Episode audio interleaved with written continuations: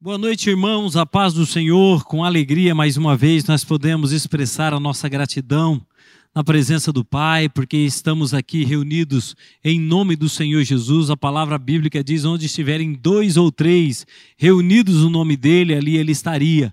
E hoje nós estamos aqui na igreja em comunhão com quatro pessoas, desfrutando da companhia do Senhor nosso Deus.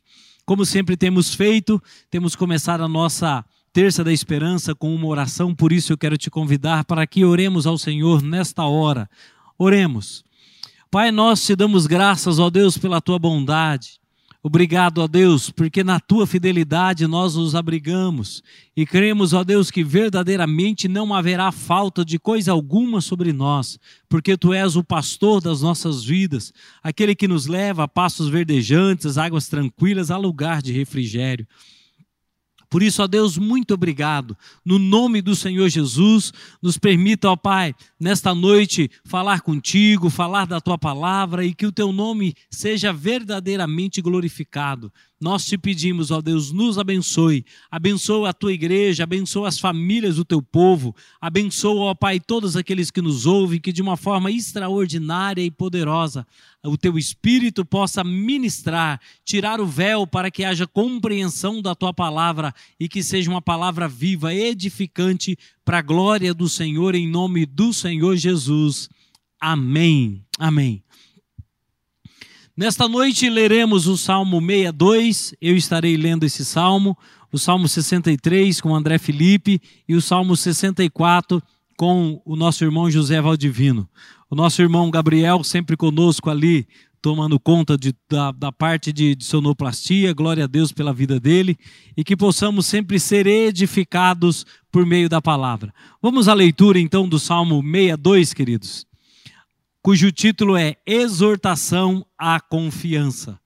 Somente em Deus, ó minha alma, espera silenciosa. Dele vem a minha salvação. Só Ele é a minha rocha e a minha salvação. E o meu alto refúgio, não serei muito abalado. Até quando acometereis vós a um homem? Todos vós, para o derribardes como se fosse uma parede pendida ou um muro prestes a cair. Só pensam em derribá-lo da sua dignidade. Na mentira se comprazem, de boca bendizem, porém no interior maldizem. Somente em Deus, ó minha alma, espera silenciosa, porque dele vem a minha esperança. Só Ele é a minha rocha e a minha salvação, e o meu alto refúgio, não serei jamais abalado. De Deus dependem a minha salvação e a minha glória. Estão em Deus a minha forte rocha e o meu refúgio. Confiai nele, ó povo, em todo o tempo, derramai perante ele a vós o vosso coração. Deus é o nosso refúgio. Somente vaidade são os homens plebeus, falsidade os de fina estirpe, pesados em balança, eles juntos são mais leve que a vaidade. Não confieis naquilo que extorquis, nem vos vanglorieis na rapina. Se as vossas riquezas prosperam, não ponhais nela o coração. Uma vez falou Deus, duas vezes ouvi isto, porque o poder pertence a Deus, e a ti, Senhor, pertence a graça, pois a cada um retribui segundo as suas obras. Amém? Glória a Deus. Vamos ao Salmo 63 com André Felipe. Salmo 63, título Buscando a Deus. Ó Deus, tu és o meu Deus forte, eu te busco ansiosamente, a minha alma tem sede de ti. Meu corpo te almeja, como terra árida, exausta, sem água. Assim eu te contemplo no santuário para ver a tua força e a tua glória, porque a tua graça é melhor do que a vida. Os meus lábios te louvam. Assim, cumpre-me bem dizer-te enquanto eu viver. Em teu nome levanto as, as mãos. Como de banha e de gordura, farta-se a minha alma, e com júbilo nos lábios a minha boca te louva. No meu leito quando de ti me recordo e em ti medito durante a vigília da noite. Porque tu me tens sido auxílio à sombra das tuas asas, eu canto jubiloso. A minha alma apega-se a ti, a tua destra me ampara. Porém, os que me procuram a vida para destruir abismar-se-ão nas profundezas da terra.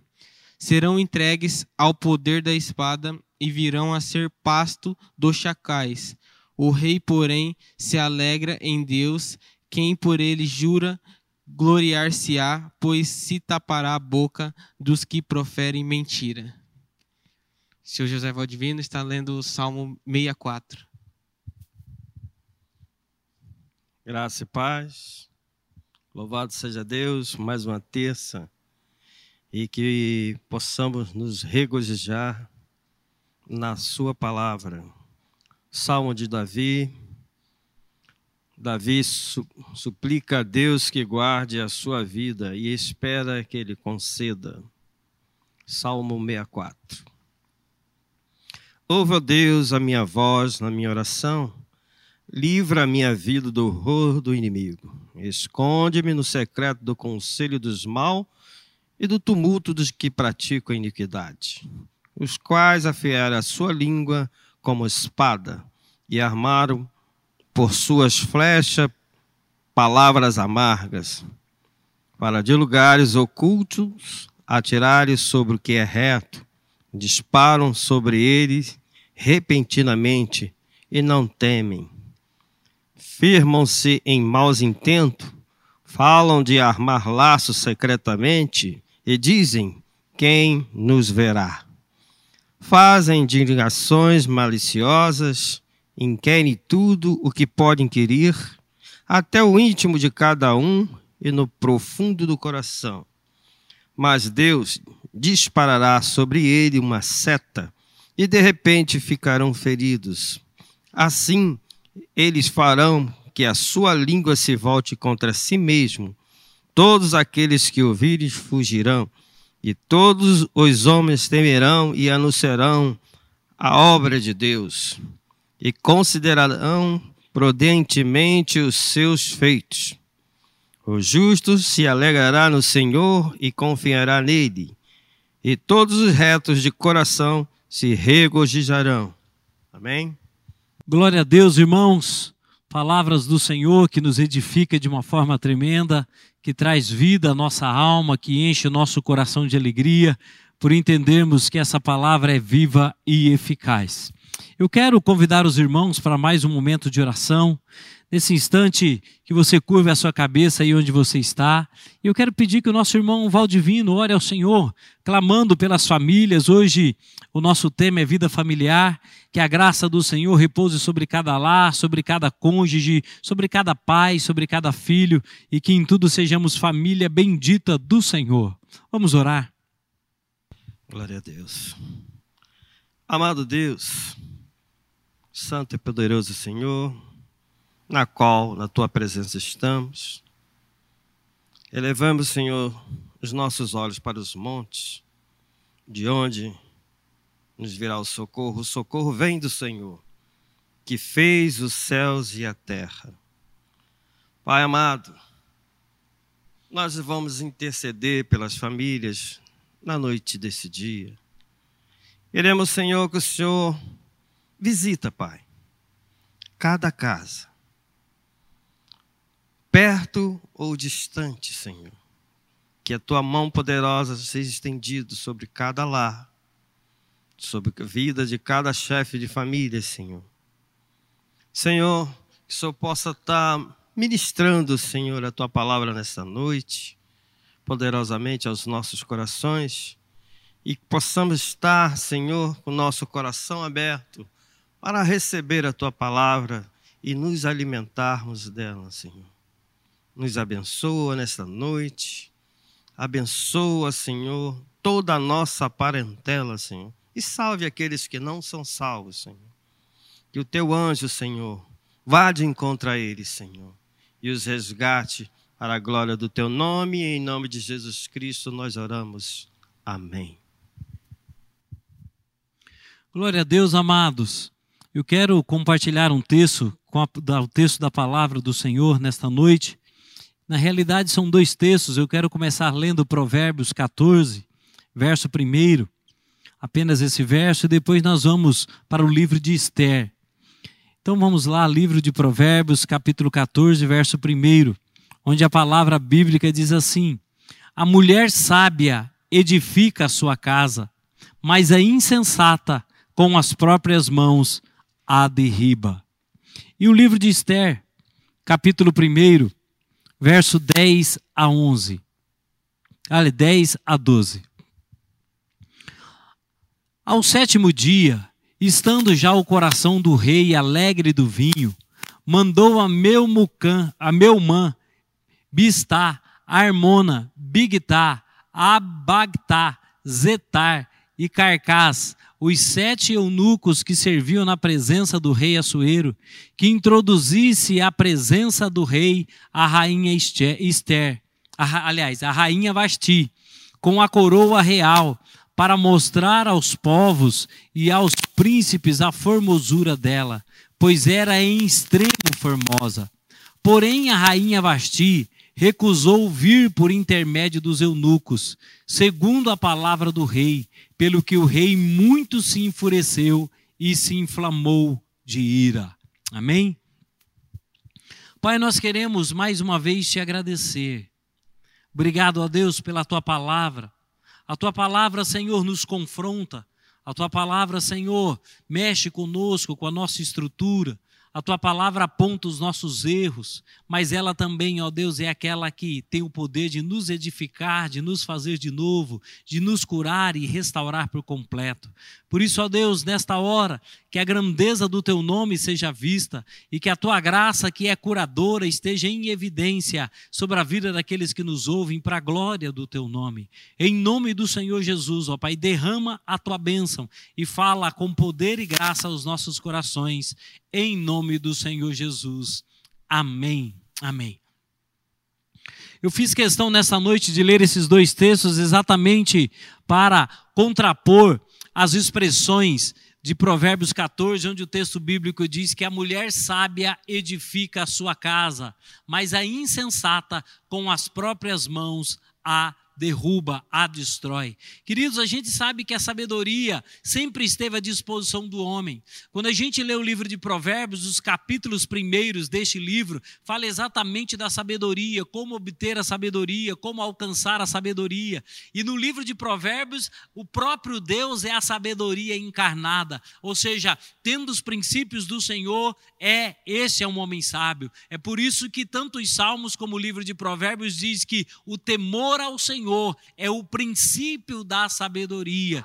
E quando a gente olha para a carta de Tiago, Tiago no capítulo 1, verso 5, ele diz: Se alguém tem falta de sabedoria, peça a Deus, ou seja, a minha sabedoria, a edificação da minha casa, verdadeiramente depende da sabedoria dos, dos céus, a sabedoria do alto, depende da presença do Senhor. E nesta mesma linha nós encontramos Salomão, o homem que, o homem que escreveu Provérbios, escrevendo o Salmo 127, onde ele diz que se o Senhor não edificar a casa, em vão trabalham os que a edificam. Ele está falando de como manter uma casa de pé, como edificar uma casa, como dar estrutura a uma família, como verdadeiramente ter diante de si caminhos aplainados, sonhos bem, bem fundamentados e sempre na expectativa e com uma fé viva no coração de que tudo aquilo que foi sonhado e planejado chega, o próprio Senhor levará a bom termo. Então a sabedoria é necessária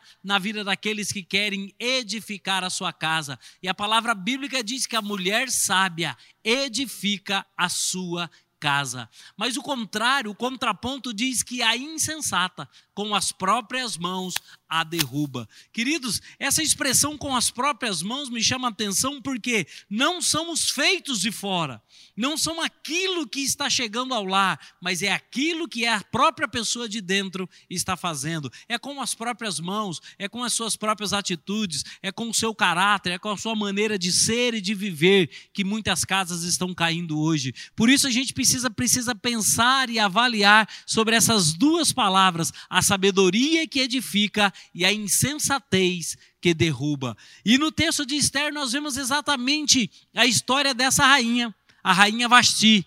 aquela que destruiu a sua casa com as próprias mãos, aquela que destruiu a sua própria casa com o seu próprio comportamento.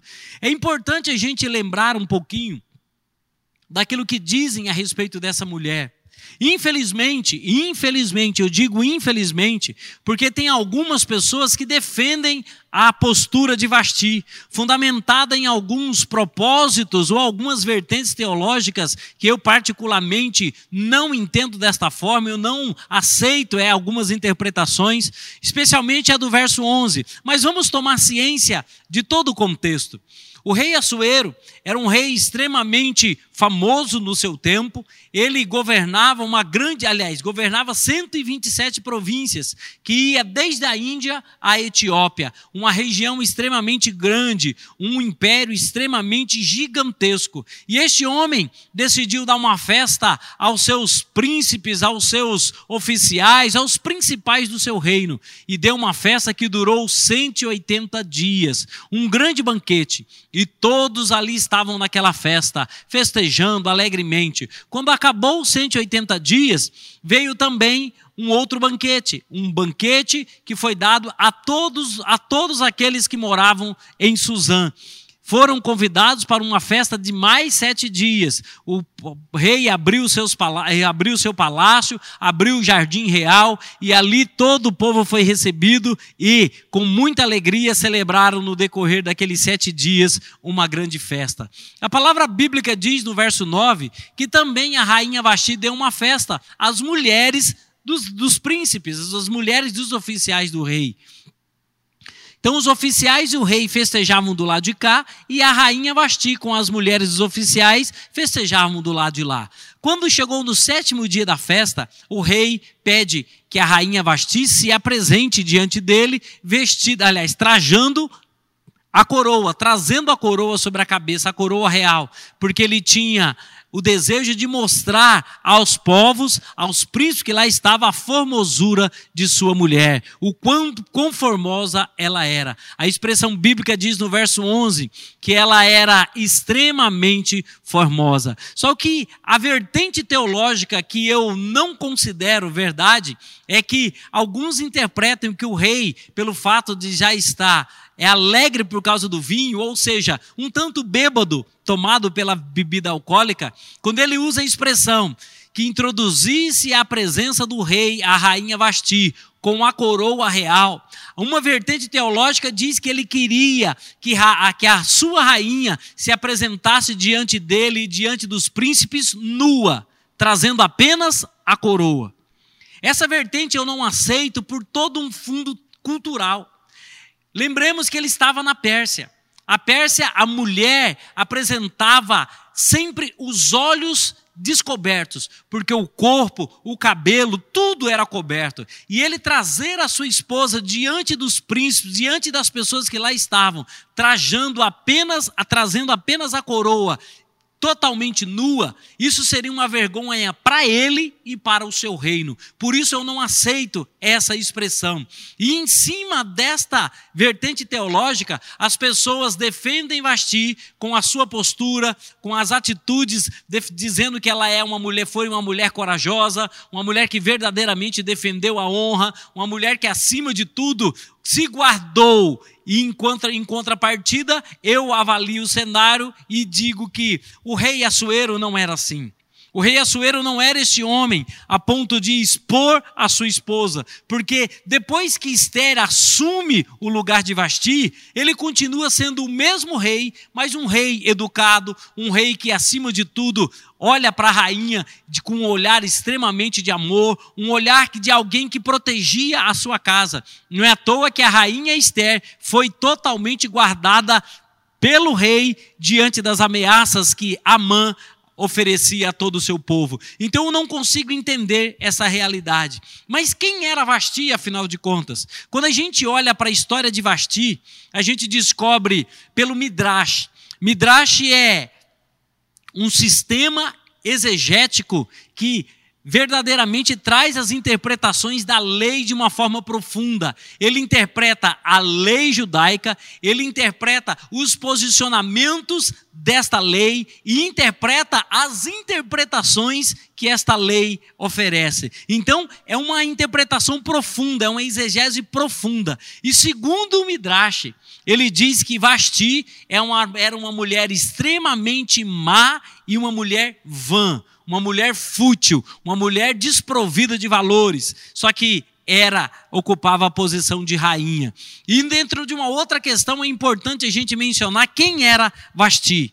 Vasti era bisneta de Nabucodonosor, neta de Abel Marduk e filha de Belsazar. Aquele Belsazar lá de Daniel 5, que quando ele dá uma festa, olha de quem que ele é filha de Belsazar. Belsazar, aquele rei de Daniel 5 que dá uma grande festa e toma os, os vasos, os utensílios sagrados trazidos de Jerusalém para o povo tomar vinho e oferecer-se, oferecer ao seu Deus, ao Deus Marduk de Babilônia, toda aquela a, a, a, bebida consagrada, as comidas consagradas. Então ela era filha de Belsazar. Daniel 5 diz que enquanto ele tomava o vinho nos, nos, utensílios consagrados ao templo e fazia as suas orgias lá na Babilônia, de repente apareceu uma mão escrevendo na parede Menem, Menem, Tekel, Parsim. E esta mão, ninguém, essa escrita ninguém sabia interpretar. E chamam-se Daniel, chama-se Daniel, Daniel chega ao recinto e interpreta o que aquela aquela escrita de, significava, e cujo significado é pesado foste na balança e achado em falta. E o texto bíblico diz que naquela mesma noite Dario invadiu Babilônia, o medo e os persas e tomaram, tomaram Babilônia e Vasti, que era filha de Belsazar, se escondeu em um dos quartos e Dario a tomou e fez com que ela, ele se casasse com o seu filho. É exatamente isso que a gente precisa entender. Então, Vasti, dentro desse contexto, ela era uma mulher má, uma mulher cuja descendência estava verdadeiramente impregnada de maldade. E também o Midrash a classifica como uma mulher semelhante a Jezabel, desprovida de caráter, desprovida de submissão, alguém que queria sempre fazer do seu jeito. Mas o que é que nós aprendemos diante disso? Lembremos que no início nós lemos o texto que a mulher sábia edifica e a insensata destrói a sua própria casa. Observemos o texto do verso, do verso 12 de Esther. Vasti recebe uma ordem do rei e imediatamente ela diz: Não, eu não vou cumprir essa ordem. Quando a gente olha o cenário, o esposo dela, Assuero, por mais que fosse só o esposo, ela tinha que ministrar honra. Mas como se não bastasse, além dele ser o esposo, ele era também o rei. E dentro da classificação do livro de Esther, qualquer ordem real era irrevogável. O rei deu uma ordem, essa ordem tinha que ser cumprida, não importa para quem, se dentro ou fora da sua casa. O que o rei estava pedindo é que havia uma cerimônia real. E ele estava pedindo como rei, não simplesmente como marido, e ela prontamente desobedeceu. Mas ainda que fosse apenas o rei, ela deveria ter vindo, porque a honra ao marido é honra à esposa. De uma forma insensata, Vasti destruiu a sua casa. Ela acabou com o seu casamento. É por isso, quando a gente fala de insensatez, eu volto a dizer, queridos, nenhuma atitude, nenhuma atitude que gere prejuízo à sua casa é uma atitude sensata. E Vasti prontamente tomou esta decisão, baseado na sua insensatez, baseado na sua tolice, baseado na sua loucura, sem pesar as consequências. Ela disse que não iria. O que custou isso? Prontamente o rei foi desonrado, os príncipes foram desonrados e eles fizeram uma reunião de urgência e tomaram a seguinte decisão: que a partir daquele dia Vasti deixaria de ser rainha e outra ocuparia o seu lugar. E foi exatamente isso. Quando a gente olha a expressão do verso 16, um dos conselheiros do rei, chamado Memucã, então disse Memucã na presença do rei e dos príncipes: A rainha Vasti não somente ofendeu o rei, mas também a todos os príncipes e a todos os povos e em todas as províncias do rei. Porque esses homens, esses príncipes serão desprezados pelas seus, pelas suas esposas, e os seus maridos serão desprezados por elas. E quando a gente lê o verso 20, está escrito ainda assim: quando for ouvido o mandato do rei, o mandato que o rei decretar, em todo o seu reino, vasto que é, todas as mulheres darão honra ao seu marido, tanto o mais importante quanto ao mais ao mais ao menos importante. Qual que era o decreto do rei? Que Vasti fosse destituída do cargo de rainha e outra melhor do que ela ocupasse o seu lugar. Olha a expressão do verso 19. Eles tomam essa decisão e Memucan diz: se isso parecer, se isso parecer bem ao rei, promulgue da parte do rei um edito real, que se inscreva nas leis dos persas e dos medos, e que não se revogue, que Vasti não entre jamais na presença do rei Assuero, e o, e o rei dê o reino dela a outra que seja melhor do que ela. Ou seja, com uma simples atitude insensata. Vasti acabou com seu casamento, trouxe desonra para sua casa e ela foi também envergonhada. Eu fico pensando sempre nessa palavrinha insensatez. Quantos e quantas motivadas, motivados por uma atitude insensata, têm destruído a sua casa? Dentro deste contexto, Vasti deixou de ser a esposa de Assuero, perdeu a coroa, a Bíblia não menciona se tinha filhos ou não, mas se, imagine que a pretensão futura fosse ter filhos. A, a história diz que Assuero estava no terceiro ano do seu reinado quando isso aconteceu. E eu fico pensando, que futuro Vasti teria? Que filhos ela poderia gerar? Mas de repente, a insensatez vem e destrói tudo. Às vezes, um casamento lindo, um casamento perfeito, um casamento entre um homem e uma mulher, com uma pitadinha de insensatez, tudo vai por água abaixo. Queridos, não faz sentido. A palavra bíblica de Provérbios 14 é bem clara: a sabedoria edifica e a insensatez destrói. Preste atenção. Vasti, uma mulher insensata. Só tinha beleza, não tinha prudência, não tinha sabedoria, em extremo formosa, mas totalmente ignorante, totalmente longe da sabedoria do Senhor. Lembramos que sabedoria é a presença do próprio Deus, aquele que edifica, aquele que guarda, aquele que protege, aquele que direciona. Mas a expressão diz que Vasti se recusou, Vasti se levantou em rebeldia, Vasti foi totalmente contrária aos princípios do seu tempo, aos princípios da palavra bíblica. Quando a gente olha para a carta de Paulo aos Efésios capítulo 5, verso 22, quando ele diz: Mulheres, sede submissa aos vossos maridos. Queridos, que a gente precisa entender quando se trata de submissão é algo, é uma visão bem mais ampla do que esta palavrinha simplesmente diz. Às vezes as pessoas olham submissão num sentido de ser capaz, de ser fragilizada, de ser menor, de ser verdadeiramente incapaz,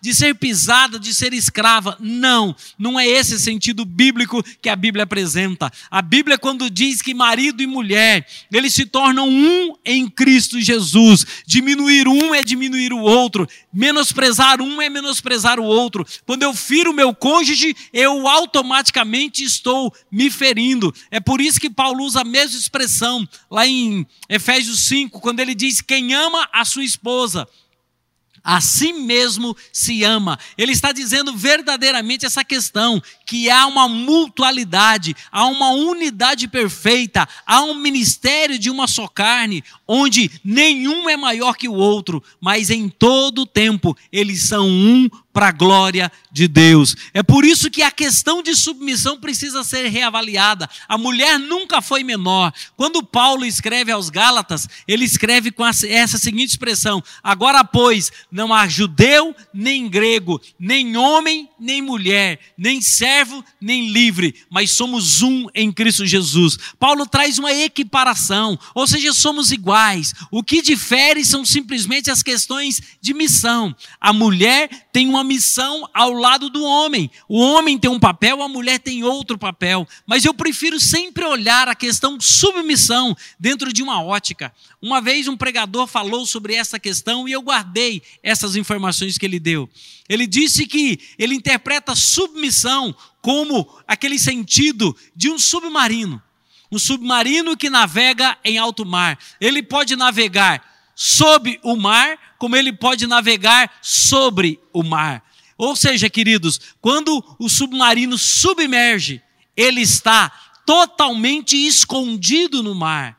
E quando ele usou a expressão submissão, ele prefere interpretar como uma mulher escondida no homem, não escondida no sentido de não aparecer, mas escondida no sentido de estar abrigada, estar protegida, envolvida por um homem, ministrada por um homem, como Cristo faz com a igreja. Paulo trabalha muito a expressão em Efésios 5, como Cristo amou a igreja, como, sempre falando de um paralelo, trazendo uma mesma medida. Então, a igreja está protegida em Cristo, a igreja está abrigada em Cristo, a igreja está escondida em Cristo. Dentro desta mesma ótica, a submissão leva a mulher a um lugar de proteção, a um lugar onde ela tem diante de si um valente que a defende, um homem que está sempre de mangas arregaçadas para guardar, ministrar, fazer dela uma mulher extremamente abençoada. Mas que para isso aconteça, ela não pode apresentar-se de forma rebelde, como Vasti se apresentou. A expressão bíblica diz: mulheres sejam, sejam submissas, mulheres estejam protegidas em seus maridos, estejam abrigadas em seus maridos. Ele é o valente que te defende. Só que em contrapartida existe o papel do homem. Marido, amai vossa mulher como Cristo amou a igreja, ou seja, um paralelo também como Cristo amou a igreja, de tal maneira, quando cada um de nós cumprir o seu papel, o homem ama a esposa e a mulher se submete no sentido de ser protegida, de estar abrigada, tudo fica mais fácil. Vasti não aceitou a ordem do seu marido, não aceitou a ordem do seu rei, ela não se submeteu, consequentemente, ela ficou totalmente desprotegida. E desprotegida, ela perdeu aquilo que ela tinha, ela perdeu a sua casa, ela perdeu a coroa, ela perdeu o seu reinado. Quantos lares estão fracassados? Quantos lares estão fracassando? Casamento por um triz, por causa da operosidade da insensatez, mulheres insensatas, homens insensatos que não pensam em agir. Mas uma questão também que me leva a pensar sobre esse texto é que Vasti, ela olhou tanto para a atitude de Assuero que ela esqueceu de si mesma. A insensatez faz com que as pessoas não observem o prejuízo que isso vai trazer para elas. Se Vasti tivesse pensado, puxa, eu agindo desta maneira, eu posso perder a coroa, eu posso deixar de ser rainha, eu posso perder o reino, eu posso deixar de ser a esposa, eu posso ela teria tantos prejuízos, mas ela não pensou. É desta forma que muita gente age no casamento. Elas, elas focam apenas o problema, olham apenas a traição, a, o problema financeiro, a falta de comunicação, a falta de respeito, e as pessoas focam apenas no problema e se esquecem de calcular os prejuízos que ainda virão. E depois que o leite derrama, não tem mais o que fazer. É por isso que a insensatez leva as pessoas a grandes prejuízos. Vasti não pensou nela, não olhou para ela, não efetuou os cálculos com sensatez. Jesus fala que nós precisamos calcular antes de tomar decisões. Ele diz qual o rei que antes de ir para a guerra não se assenta e calcula qual o número, dos, qual o número do exército necessário para combater aquele rei. Ou seja, antes de tomar uma atitude, antes de tomar uma decisão, eu preciso pensar, refletir, avaliar. Isto é sabedoria. Mas a insensatez leva as pessoas a tomarem decisões precipitadas. E provérbio diz que peca quem é precipitado. Por isso, quando se trata de família, não seja precipitado, não seja insensato, não seja rebelde, mas seja sim alguém ponderado, alguém consciente, alguém que pesa as coisas como elas realmente são, para que em cima disso o lar seja edificado em sabedoria, dia após dia. Queridos, e esse decreto do rei Assuero foi um decreto editado por ele. E o verso 22 diz assim: levando cópias desse decreto, então enviou cartas a todas as províncias do rei, e cada província segundo o seu modo de escrever, e cada povo segundo a sua língua. E olha o teor do, do edito: que cada homem fosse senhor em sua casa que cada homem fosse senhor na sua casa. Ou seja, que cada homem seja levantado, seja respeitado, seja verdadeiramente conduzido a este papel. Hoje a gente vive uma crise existencial de homens na nossa sociedade. Hoje, a geração Nutella, como tem sido dito em vários ambientes, a gente preza, a gente, aliás, a gente começa a olhar todo esse cenário em que a gente vive e de fato a gente não consegue encontrar estes homens com esse com essa característica de ser o senhor da sua casa, de ser o valente, de ser o provedor, de ser verdadeiramente aquele que conduz uma liderança forte, uma liderança instruída pelo Senhor, direcionada e guiada pelo Senhor. O que a gente consegue ver? As mulheres reclamando que os homens não são mais homens dentro da sua casa, aquele que chama para si a responsabilidade e conduz o seu povo, conduz o seu lar de acordo com os princípios bíblicos. Mas em contrapartida, nós também encontramos mulheres que não deixam os maridos serem os maridos que eles deveriam ser. Então existe um conflito exatamente aí instalado. Mulheres que querem mandar, mulheres que querem recusar qualquer princípio de autoridade do marido, e aí o conflito está cada vez mais instalado. Como o homem vai ser o senhor da sua casa se há uma esposa rebelde?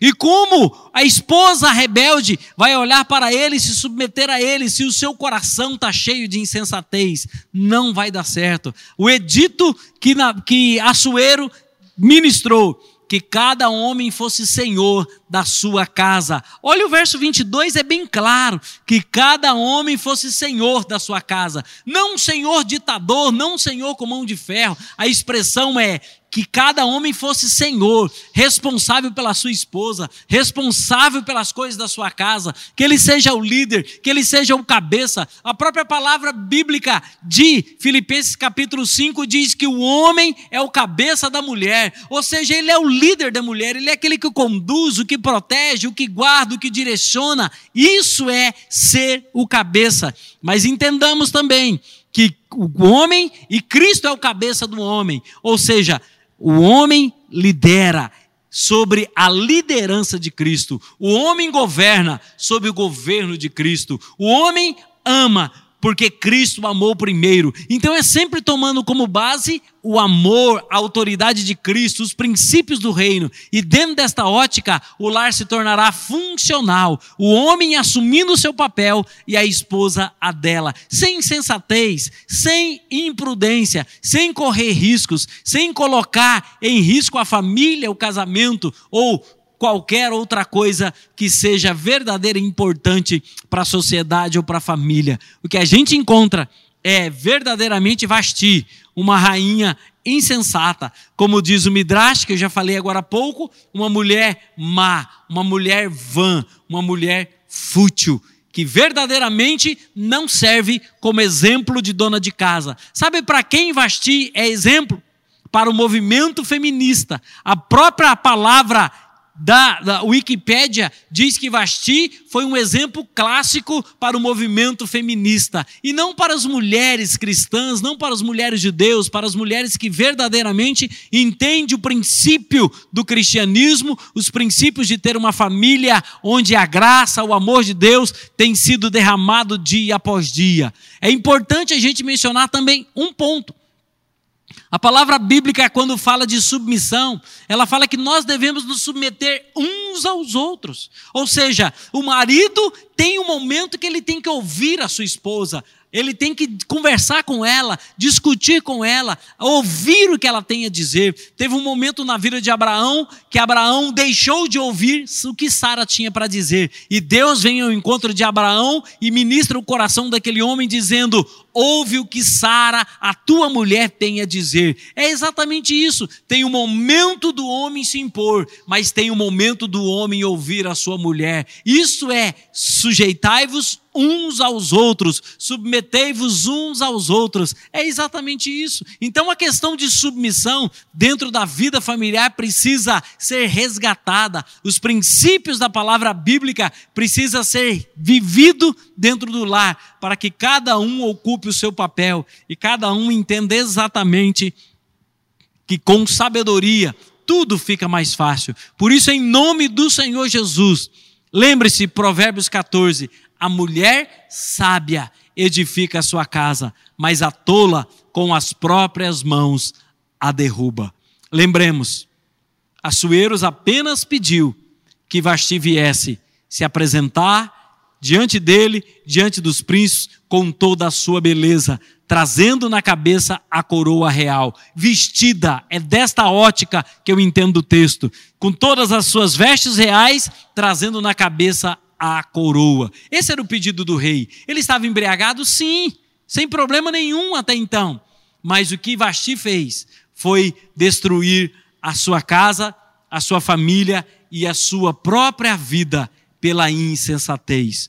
Homens e mulheres, não sejam insensatos. Homens e mulheres, sejam sábios e edifiquem a sua casa para a glória do Senhor nosso Deus. Amém? Glória a Deus, amados. Vamos orar mais uma vez, no nome do Senhor Jesus. Eu quero te convidar para que juntos oremos ao Senhor nesta hora. Mais uma vez, vamos clamar pela vida dos nossos enfermos, vamos clamar pela vida das famílias e no final, vamos orar mais uma vez pela nossa nação, como sempre temos feito. Vamos orar, amados. Eu te convido a curvar a sua cabeça e orar comigo nesse instante. Pai, tu és o Deus de toda a verdade, tu és o Deus de toda a graça, e nós, ao contemplarmos a tua palavra que é eterna, a tua palavra diz que podem passar os céus e a terra, mas a tua palavra jamais passará, e se a tua palavra não passa, os teus princípios também não passam, a verdade não muda, ela continua eternamente, ó Deus governando, reinando e moldando as nossas vidas de acordo com aquilo que o Senhor já estabeleceu. Por isso, ó Deus, ajuda-nos, ó Deus, a viver os teus princípios, os princípios da verdade, os princípios da tua palavra. Ensina-nos, ó Deus, como homens a amar as nossas mulheres e que o teu espírito também ensine as nossas mulheres a serem submissas de acordo com a visão bíblica, de acordo com aquilo que a tua palavra diz. Para a glória do teu nome, ó Deus, olha para nós nós, abençoa os lares, abençoa os casamentos, estende a tua mão, ó Deus, e que o teu espírito esteja tirando toda insensatez, tirando, Senhor, toda mentira, tirando, ó Pai, todo engano que foi semeado na mente e no coração do homem e da mulher, mas que haja a restauração de uma sabedoria plena, de uma sabedoria profunda, onde os lares sejam edificados na tua palavra e com atitudes, ó Deus, provinda do teu altar, para a glória do teu nome, ó Pai. Ajuda os homens, ajuda as mulheres e que juntos, ó Deus, eles possam edificar uma casa extremamente estável na rocha, tendo o Senhor como fundamento e a tua palavra, Senhor, como regra única de vida, fé e prática, para a glória do teu nome. Pai, muito obrigado. Dá a tua bênção, ó Deus, a cada família. Abençoa também, ó Deus, os nossos enfermos. Derrama sobre eles graça sobre graça. Derrama sobre eles, ó Deus, o teu favor nesta hora. Que haja, Senhor, uma ministração poderosa do teu Espírito e que haja graça abundante, a graça curadora do Senhor Jesus, a graça poderosa que tem o poder de fazer infinitamente mais. Por isso, ó Deus, eu quero orar pela vida do Natan, eu quero orar também, ó Deus, pela vida do seu Nelson de Souza, pai da nossa irmã Fernanda. Pai, eu quero orar, Senhor, pela vida do Luiz Gustavo, pela vida dos nossos idosos e pela vida das nossas crianças que fazem parte, ó Pai, do grupo de risco. Pai Santo, estende a tua mão sobre todos os enfermos e de que de uma forma única e poderosa haja saúde nas famílias, haja alegria nas famílias, que a tua unção curadora seja liberada sobre cada lar, em nome de Jesus, e que o Senhor levante o doente, que o Senhor restaure o doente, que o Senhor fortifique os músculos, os nervos, os tendões, para a glória do Senhor. Remove, ó Pai, todo o mal-estar, tudo aquilo que não é teu, e que o nome do Senhor Jesus seja glorificado na vida desses enfermos para a glória do teu nome, e que haja testemunho poderoso de que tu és o Deus, o mesmo ontem, hoje e para todo sempre, um Deus que não mudou, um Deus que continua curando as nossas enfermidades e nos libertando de todos os males. Pai, olha para a vida do teu povo e abençoa em nome do Senhor Jesus. Pai, eu também quero apresentar diante de ti, Senhor, a nossa nação. Pai, glorifica o teu nome, ó Pai, nesta pátria, neste solo, nesta terra. Que aqui, ó Pai, seja um lugar bendito, seja um lugar maravilhoso para se viver, seja um lugar, ó Deus, onde tudo aquilo que não é teu seja destruído, arruinado pelo poder do nome do nosso Senhor Jesus Cristo. Por isso nós te convidamos, ó Deus, reina neste solo, reina nesta pátria. Os inimigos deste lugar sejam banidos desta terra para a glória do teu nome. Sejam envergonhados que, aqueles que buscam o mal deste lugar mas aqueles, ó Deus, que foram levantados pelo Senhor para fazer deste lugar um lugar melhor, uma terra que mana leite e mel, sejam mantidos, sejam protegidos, sejam guardados no teu nome e que eles possam, ó Pai, verdadeiramente cumprir o papel pelo qual o Senhor os levantou, para a glória do Senhor. Abençoa, Deus, esta terra. Nós te pedimos, arranca deste lugar, ó Deus, este vírus, arranca deste lugar, ó Pai, esta crise econômica que é uma ameaça a esta nação em nome de Jesus, que a indústria cresça, que o comércio cresça, que haja emprego para este povo, que haja, Senhor, uma educação de qualidade, saúde de qualidade, segurança de qualidade e que haja, Senhor, verdadeiramente mudanças estruturais acontecendo nesta nação, para a glória do teu nome, do norte, sul, leste, oeste, que haja uma liberação de uma unção poderosa, que o teu espírito sopre sobre este povo, sobre esta nação, e que haja, Senhor, um mover sobrenatural aqui, para a glória do Senhor. Dá a tua bênção, ó Deus, e enriquece esta terra com o teu querer, e que ela verdadeiramente mane leite e mel para testemunho do nome do Senhor Jesus, o Deus grande e poderoso, para que as nações reconheçam que bendita a nação cujo Deus é o Senhor. Pai, muito obrigado. Dá a tua bênção nesta hora e guarda o teu povo em nome do Senhor Jesus. Amém. Amém. Glória a Deus, meus amados. Quero pedir ao nosso irmão Valdivino que ore mais uma vez, encerrando a nossa terça da esperança no nome do Senhor Jesus. Glória a Deus. Amado Deus, na tua presença nos encontramos, Senhor, mais uma vez. Para te pedir, Pai, que o Senhor seja com todo o teu povo, com todas as famílias. Queremos te agradecer por essa terça que o Senhor nos concedeu, pela bênção cansada nessa semana, pelo refrigério que tu tem trazido ao teu povo, Senhor.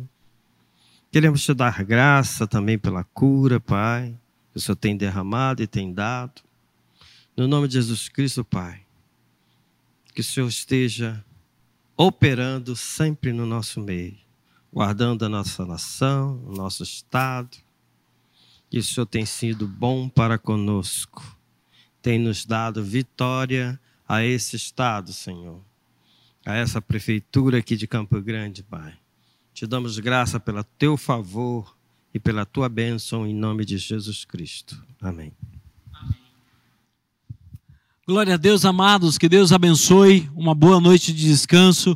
E se Deus quiser, nesse final de semana, retomaremos as nossas atividades presenciais e que o nome do Senhor seja glorificado. Estaremos divulgando é, todos os detalhes até o final de semana e que juntos possamos celebrar o nome do Senhor. Receba o nosso abraço e que em tudo sejamos família bendita do Senhor, povo santo, para a glória do Senhor nosso Deus. Amém? Que Deus abençoe em nome do Senhor Jesus.